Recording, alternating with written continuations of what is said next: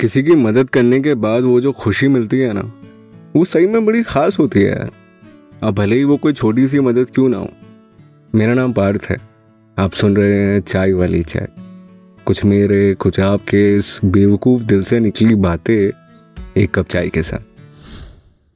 आज पहली बार मैं ज़िंदगी में सुबह जल्दी उठा।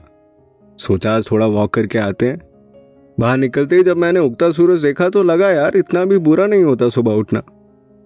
कुछ देर टहलने के बाद जब मैं घर को लौट रहा था तो सड़क पर मुझे एक लड़का दिखा। पहले तो मैंने इग्नोर किया, फिर मेरी नज़र जब उस पर दोबारा पड़ी तो बंदे के बाल बिखरे हुए थे। पैर में टूटी सी चप्पल थी।